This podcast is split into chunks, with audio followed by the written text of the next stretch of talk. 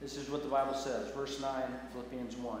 And it is my prayer that your love may abound more and more with knowledge and all discernment, so that you may approve what is excellent, and so be pure and blameless for the day of Christ, filled with the fruit of righteousness that comes through Jesus Christ to the glory and praise of God. This is God's word. Philippians chapter 1, verses 9 through 11, crossing the finish line. Crossing the finish line. Let me say something that uh, will probably bother you, but I think it's true. You say, I think it's true. I'm pretty sure it's true. I'm mostly sure. I mean, it's one of those things I wouldn't go to the burning stake for, but um, I'd probably run from a wild dog. I, you know, it's somewhere in there. The Bible is more concerned how you finish the Christian life than how you start it. See, you're, you're chewing it over, aren't you? See, I'm not sure if it's true. You say, well, no, I think it's equally concerned with the start and the finish. I said, no, no, I, I, th- I think this is true. I think the Bible is more concerned with how you finish the Christian life than how you start it. And we're going to look at today some ideas here from the scripture, some, some pointed challenges from the scripture which show us what it looks like to cross the finish line. And how do we get there from here? And what are the things we should be concerned about as a believer if we're not as concerned about the beginning, but right now we're primarily concerned about how we end? Crossing the finish line. First thing, crossing the finish line, abounding in love. Look at the first part of verse 9. It is my prayer that your love may abound more and more. There was a movie that came out years ago. It was called Forrest Gump. Have you seen it? And there's a famous line in that film when he was talking to uh, the woman he loved, he had grown up with, Jenny, and he said this to her I'm not a smart man. I thought you'd finish the line for me. Todd can finish the line. Yeah. I'm not a smart man, but I know what love is. I'm not a smart man, but I know what love is. And here's my question Do we? Do we really know what love is? Look at what the Bible says in verse 9. It is my prayer that your love may abound more and more. Prayer, first thing. He's praying for them that their love would abound more and more because there is no other way for their love to abound more and more than for God Himself to intervene and give them the ability.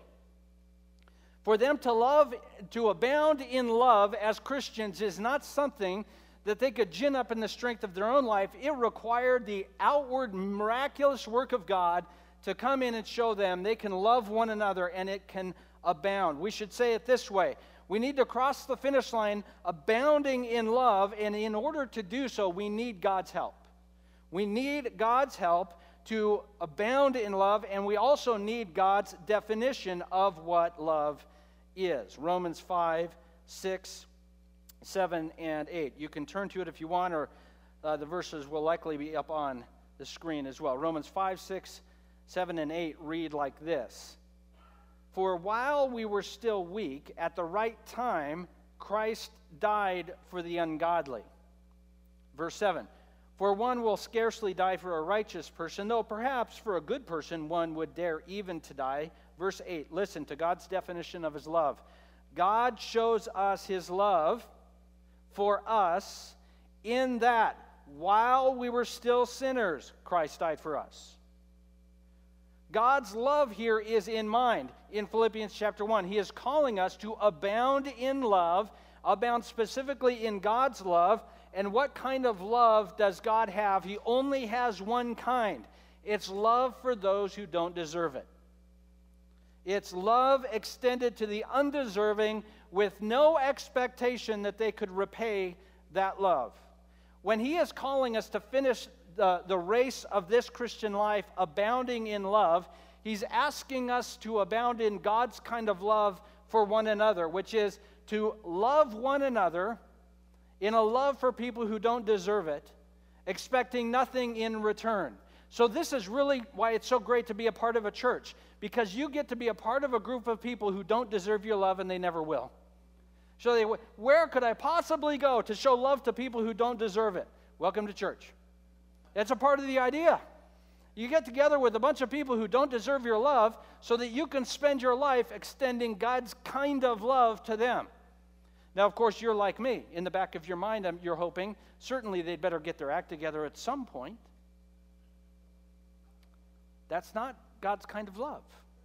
God's kind of love is love for the undeserving, and then we'll leave them in God's hands. That God will do His work for them. Our job is not to figure out what their need. Our job in this particular point is to abound in God's kind of love. Crossing the finish line, to bounding in love, means first of all, we have to have God's love in mind, and that is love that is extended to those who don't deserve it without any expectation of return. And some of us are saying, well, how do you do that? Because at a certain point, I'm going to run out of gas. I've only got so much resource that I can pour into people who don't deserve it. So therefore, you'd better be have a resource to refill your tank of love. So where does that come from? Does it come from other people? Well, maybe. Primarily, it's coming from God. So, how am I going to extend my love to people who don't deserve it? It means coming to a greater realization of how little you deserve God's love. When I recognize God's love in my life, even though I don't deserve it, it moves me to love others even though they don't deserve it. The flip side of that is true. When I tend to think that, you know, certainly God loved me in my sin, but thankfully my sin wasn't that bad. I deserve most of his love. There's a bit of it, though, I don't deserve that puts us in a really tricky position to extend love to others because the fact is we're going to expect others to receive their our love the way we're receiving God's love as deserving. As long as we think we deserve God's love to some degree, it will be hard to, uh, to love others who don't deserve it. Let's go back to Philippians chapter 1, verse 9. It's my prayer that your love may abound more and more. So, first of all, we have to have God's kind of love in mind. God's kind of love is love that is extended to the undeserving without expectation. Secondly, God's love should be abounding love, abounding more and more. Let me point out the obvious. It's easier to love people we don't know very well than people we know well. So he's asking for us to do the difficulty. When I was a little kid, we went to these cool things at the expo, and they were called tractor pulls. Have you ever been? Is this old? Is it? Do they still do those? Some of you, the younger, what's a tractor pull? Do you pull a tractor? No, no, no. The tractor pulls the thing. So the tractor, have you? Is this completely foreign to everybody? No. Howard's like, Joe, why don't we having a tractor pull right now? So what would happen is they got this big tractor, and you're just hoping one of them has got to blow up, and one always does. Don't worry about it. So it pulls the track, but the, the thing it's pulling is a weight, and it's on a sled. And the further it goes down the track, the weight increases because the weight travels up the sled and it makes it harder and harder to pull. That's love in the church. Because you first meet somebody, you're like, oh, they're fantastic. And then a week goes by, oh, they're kind, well, I didn't see that coming. And then a few decades go by, you're like, I hope that guy's not saved. I can't go to heaven if he's going. And that's how it gets. So the fact is, the Bible calls us to abound in love, knowing the longer we know each other, the more difficult that will be. It's an awareness that it's easier to love people we know less. This is why it's always fun to eject from church and go to a new one because they're amazing because you don't know them and they don't know you. And then a couple of years go by, oh, they're terrible too. That's, this is, I, I know we're laughing and it's silly, but that's literally what we do. Because people are a pain sometimes.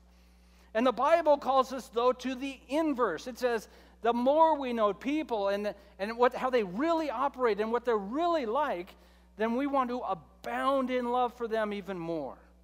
Crossing the finish line is abounding in love, even with the awareness that it is easier to love people we know less. So some of us do this. We, we say, I know that it's difficult to love people I know well, so I want to be a part of a body of believers, but I'm just going to sort of keep everybody at arm's length. Just kind of keep everything on the surface. I don't want to develop any really good friendships. Most of my friendships will not be in church. I don't want to make church complicated. Church by nature is complicated. It's a bunch of people who believe they're going to be raised from the dead someday. That's complicated. And we're abounding in love for complicated people. And when you meet complicated people that are hard to love, you should say to yourself, Lord, thank you. You've given me an opportunity to, to live my life running to the finish line just the way you said it was going to be. Abounding in your kind of love for the kinds of people that are difficult to love. Couple of other notes on this love, abounding in God's love. This love is not merely an emotional uh, affection, although it's got that in it. It's not completely absent emotions, but primarily what we're talking about in this love is looking at others and putting a high value on others because they're created in the image of God. So, this kind of love acknowledges that the people around me are extremely high in value, and therefore it results in me treating them as though they have a high value. Look at 1 Samuel chapter 16, verse 7. We're not going to tell the whole story. We don't have time this morning, but it is when Samuel went to anoint the new king of Israel, turned out to be uh, David. But this is 1 Samuel 16 7, an important uh, understanding, not merely for the, the account that is told of David's anointing, but reveals something of God's nature. The Lord said to Samuel, Do not look at his appearance or on the height of his stature. I have rejected him. That is David's older brother. The Lord sees not as a man sees. Man looks on the outward appearance, the Lord looks on the heart. The question is when it comes to crossing the finish line, abounding in love, the question is Am I willing to see others the way God sees them? Am I willing to set aside my own view of others and instead have my vision informed by the grace and mercy of Christ? Our vision directs our love, our actions reflect what we see if we treat somebody with condescension, if we treat somebody and casually cast them aside, it tells us and it tells them whether or not we have affection for them. We need to see with God's eyes. God does not see as we see. We see people as important, as not important. We see people as like us or not like us. And the Bible calls us to love in a completely different kind of way. I've always said it this way church should be the weirdest place on planet Earth because it should be a place that calls people together to love one another, and the world should look at the church and go, Why in the world are those people together? There is nothing that makes any sense that that group of people would get together. The Bible calls us in all of the diverse natures of our background to come together and extend love to not those that we see and admire because they're like us, but those we see with the eyes of Christ as having high value as made in the image of God. Crossing the finish line, abounding in love. It is so hard, it requires us to pray for it. And we should be praying for one another that we might abound in love more and more. Continuing on. Love gives us motivation, but the question is, what do we do? So we have the I want to serve God in this way because I love others. The question is, how do I serve God in this way? Look at the second part of verse 9 and the first part of verse 10. With knowledge and all discernment, so that you may approve what is excellent. I know I'm breaking this verse up into really weird sections because I, I get to. My prayers, you abound in love and love more and more, with knowledge and discernment so that you may approve what is excellent. Crossing the finish line. First, abounding in love. Second, trained in wisdom. Crossing the finish line, trained in wisdom. It's football team, so I'm sorry, a lot of my illustrations on Sunday are going to be football illustrations. After a team loses, all the armchair quarterbacks come out. You know what an armchair quarterback or armchair coach is? It's after your team loses. Like, for example, if you're the Rams Oh, yeah. Oh, yeah. Now, Seattle tried every which way to lose that game. I'm just telling you right now. They tried. And so, what you do is you're sitting in your living room and you're throwing beverages against the TV and you're saying, Why didn't that coach, blah, blah. And we, got, we know every reason that coach should have done all the other things, right? So we know he should have this, he should have that, he should have this. Crossing the, the finish line trained is in wisdom is our ability to know God well enough to coach our own life, to say, I should this and I should not this. The goal here, it's in the third part we're going to look at in a second. The goal is pure and blamelessness for the day of Christ. The goal is to live abounding in love with wisdom and discernment, so on the day of Christ, the finish line, we are found pure and blameless. The question is, how in the world do we do that? And the answer to the how is wisdom and discernment. Look at Psalm 32 9, one of my favorite verses in the Psalm. Psalm 32 9 tells us a lot about God and his relationship to us as his children. Be not like horses or a mule. He's being polite there. Be not like a horse or a mule. I'll let you fill in the rest. All right. With, without understanding, which must be curbed with the bit and the bridle, or it will not stay near to you. Look at what it's saying.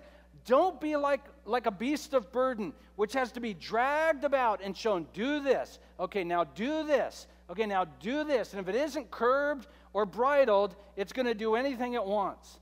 He's calling us not to be that way. It's not on the screen, but verse 8, the verse before it says this I will instruct you and teach you in the way you should go. I will counsel you with my eye upon you.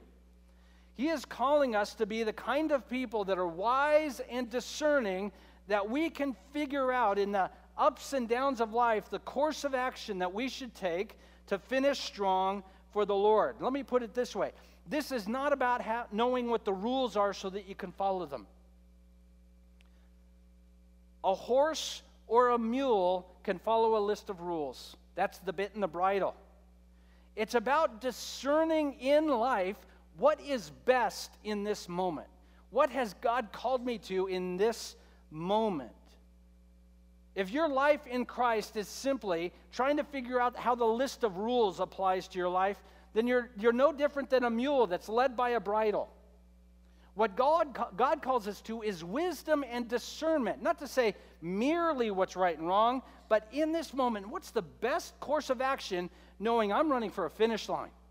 And I want to be pure and blameless on that day. It's not about just what's right and wrong. What is best in this time? What's the best course of action for a son or daughter of the king in this moment, with this influence, with these kind of relationships? Crossing the finish line, trained in wisdom. This means we have to know what God is like.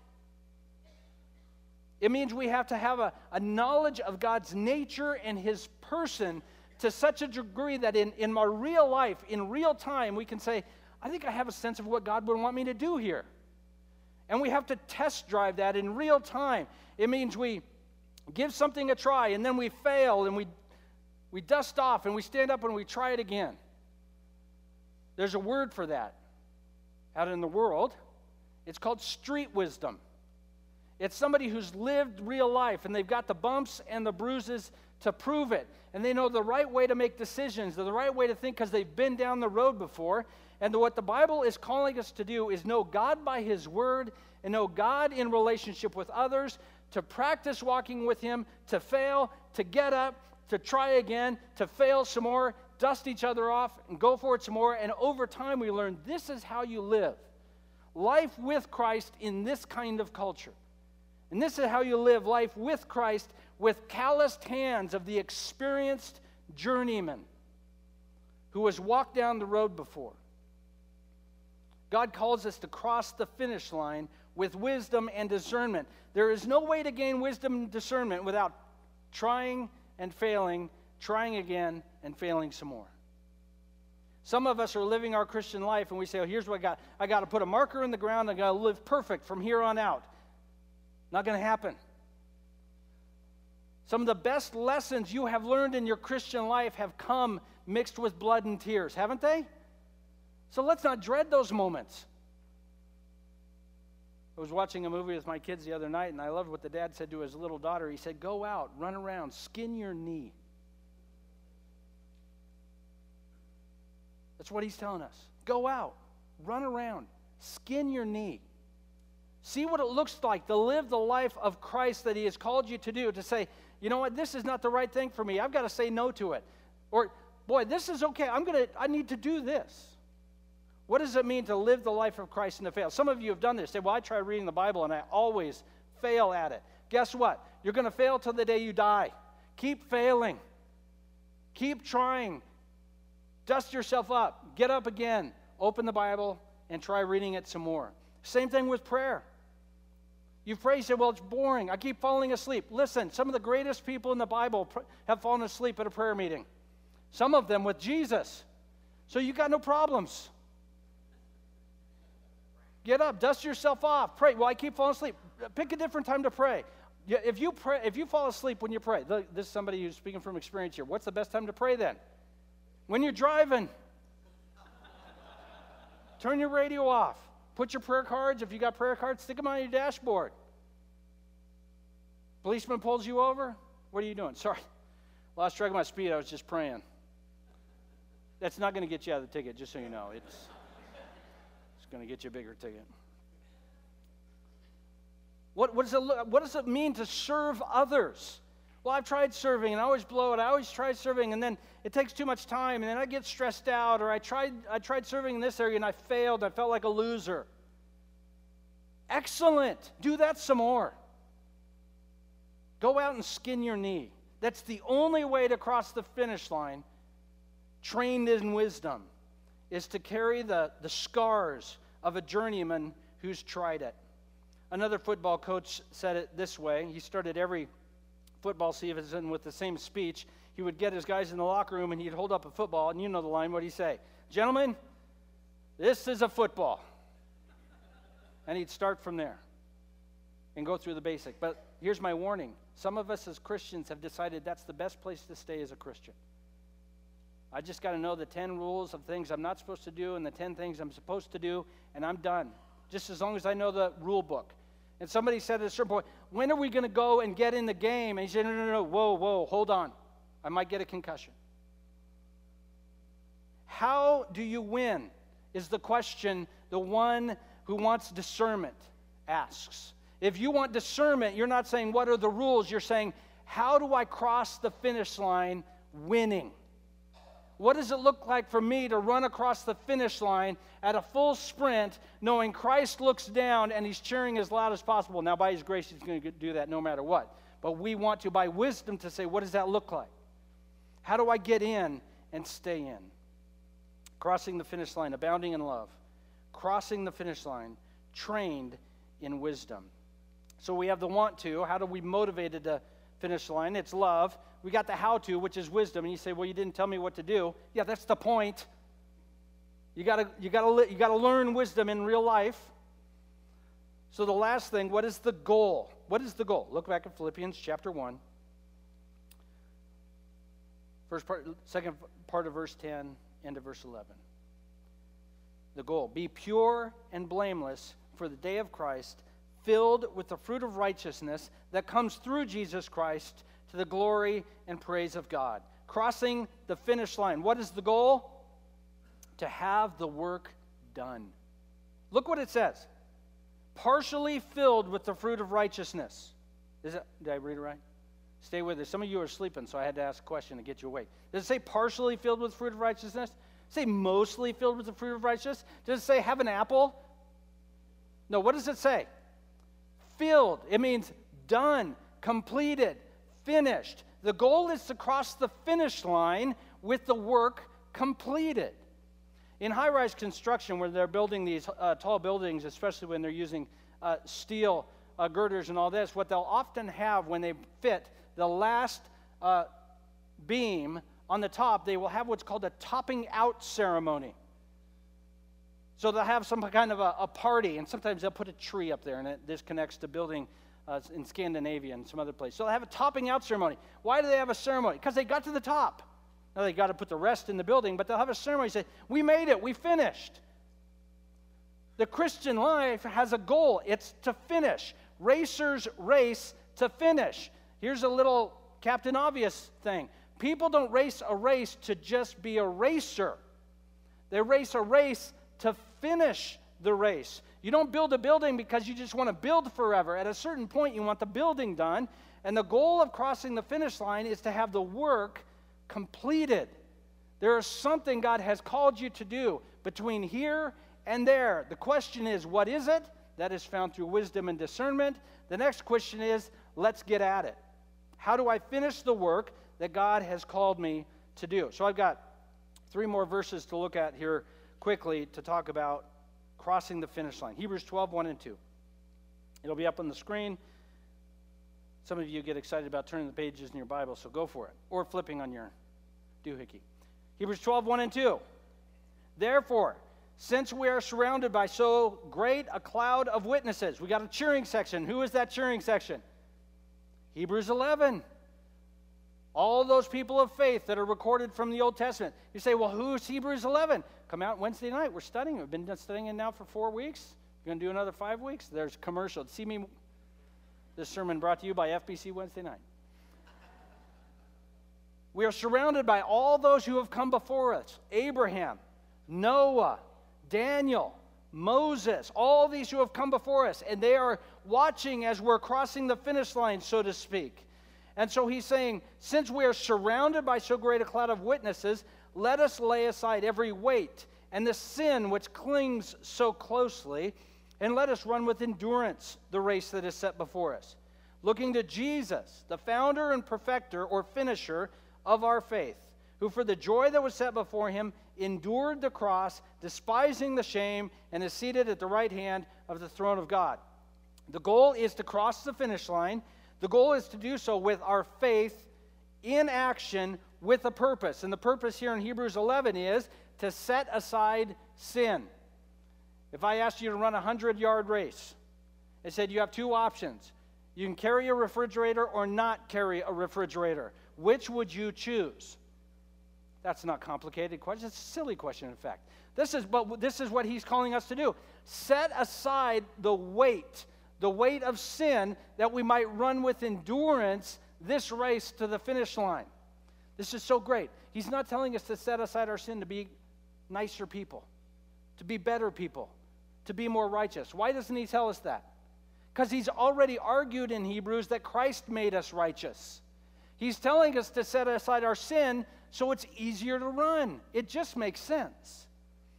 The goal is to cross the finish line, and to do so, we set aside the sin so that we can live our life in wisdom, pursuing Christ, who has already run the race before us. Cross the finish line with the work completed, and one of the ways we do that is set aside those things which hold us back.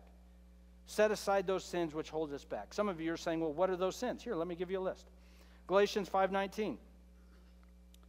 Galatians 5:19. Now the works of the flesh are evident: sexual immorality, impurity, sensuality, idolatry, sorcery, enmity, strife, jealousy, fits of anger, rivalries, dissensions, divisions, envy, drunkenness, orgies. Did we miss anything?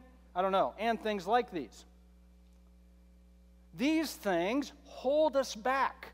These things, let's be honest, are more fun than running the race. These things are more appealing to our appetites than running steadfastly towards Christ. And what he's calling us to do with wisdom and discernment is say, wait a minute, these things seem fun, but they're actually holding me back from the better thing, which is Christ himself. Look then what it says down in verse 22 the fruit of the Spirit. Draw your mind back over to Philippians 1. Maybe you've got it saved in your Bible in front of you. What does he say we're to be filled with on the way to the finish line? Filled with the fruit of righteousness. Here we go. I lost it. But the fruit of the Spirit is love, joy, peace, patience, kindness, goodness, faithfulness, gentleness, self control. Against such things there are no law. What he's calling us to do is run towards the finish line, setting aside the weight, which is the sin, and filling up with the fruit of righteousness, which is the character qualities of Christ himself. He's simply calling us to live our life the way Jesus lived his life. So, the activity of working towards running to the finish line is over the course of our life, setting aside sin as we identify it, and filling up with the fruit of the Spirit, saying yes to the Spirit of Christ and saying no to our appetites and doing so, not to be good, we have already been made good. we're doing so because we want to run efficiently towards the finish line, cross the finish line with the work completed. Last thing, Philippians chapter 2, verse, verse 5. Philippians chapter 2, verse 5. We're going to reference this passage a lot because it tends to be the focal point of the whole book of Philippians. But the manner in which we're running is the manner in which Christ walked. And this is what we see in Philippians 2, 5 to 11. I'm just going to read verses 5 through 8. Have this mind among yourself, which is yours in Christ Jesus, who, though he was in the form of God, did not count equality with God a thing to be grasped. But he emptied himself by taking the form of a servant, being born in the likeness of man, and being found in human form, he humbled himself by becoming obedient, even to the point of death, death on a cross. So the manner in which we're running is like Jesus that is, humiliated service to those who don't deserve it. How do we fill up the fruit of righteousness in our life? It's to be characterized with Jesus' qualities, set aside sin, and serve in humiliating ways those who don't deserve it. That is the way we cross the finish line abounding in love, we cross the finish line in wisdom, and we cross the finish line with the work completed. God is glorified when we finish. So let's finish. Let's make sure the job is not undone. Let's make sure and remind ourselves there's no time to waste. We got, we got to fill up with the righteousness, and we don't know how many days each of us are given. And so let's run for the finish line as those who want the prize. Okay, a couple of things to end on, some, some ideas just uh, to rattle around in your head. This abounding in love. My question is this how do we see others? How do we assess others' value? Is it based on their employment status? Is it based on their hygiene? Is it based on their family situation? Is it based on the behavior of their children? Is it based on their race or heritage? Is it based on their knowledge of the scripture? Is it based on the car they drive? Now, I know you're all saying, no, I don't judge based on any of these things. You absolutely do. That's why I bring them up. Because, of course, we do. And what we have to recognize, these are not the things Jesus looks at. Jesus sees with different eyes. He sees value inherent in the individual, and he says, I will serve them in ways that are humiliating. And where we are abounding in love, we learn to do the same in wisdom and discernment. Okay, next thing. When it comes to living life by a set of rules, this is getting at this idea of wisdom and discernment. You may disagree with this, and that's fine. You can be wrong. Um, rules are easy, rules are neat and clean and tidy, they're safe, they're very predictable. What's great about rules is, first of all, each of us will define the rules of the Christian life in different ways, and, and each of us will decide which ones really matter. Oh, yeah, I know that's against the rules, but it's not that big a deal. And each of us will define these, these things in different ways, and this is not wisdom. The Christian life is not a set of rules. Are, is, are they following the rules or not following the rules? Am I following the rules or just not breaking any of the really bad ones? Wisdom says what is best in running the race with Christ in this moment? What is best? What's the best thing right now in this moment to help me run with endurance this race that's long and hard with a lot of difficulty? What's the best thing? There may be plenty of things in our life that are absolutely okay that we should say no to because they're not the best things. And there may be a number of things you're saying no to, and you're giving up joy that God is intended to giving you to give you. So we should understand what God calls us to in righteousness, but understand we haven't hit a home run because we haven't done any of the seven deadly sins this week. The question for the Christian is this I'm running for a finish line. How do I run best? Is there anything wrong with a sprinter eating seven pounds of McDonald's food before a race? No, there's nothing wrong with it. Is it best? Okay, that's an easy one. That's not best. That's going to turn out badly for everybody involved. It's not best. That's what we should be looking at in our Christian. What is the best thing? Wisdom comes from street knowledge. It's through skin needs, it's through blisters, it's through fatigue, it's through putting the, the, the information and the truth of God's word into practice in our life and stumbling and failing, and in the joy of it all, knowing God still receives us, but over time developing the calluses and the strength to know what it looks like to run with patience and endurance the race that is before us. Well, let's finish with Forrest Gump again. There's another part of that movie that's really funny. Um, the narrator said this: If Forrest Gump was going somewhere, he was, he was running. Have you guys not seen the film? Now I feel the illustration is completely. No, you maybe you don't want to admit you've seen it. Are we still there? Okay. He said, Greg, I don't think what's best is you watching Forrest Gump. Okay, come on.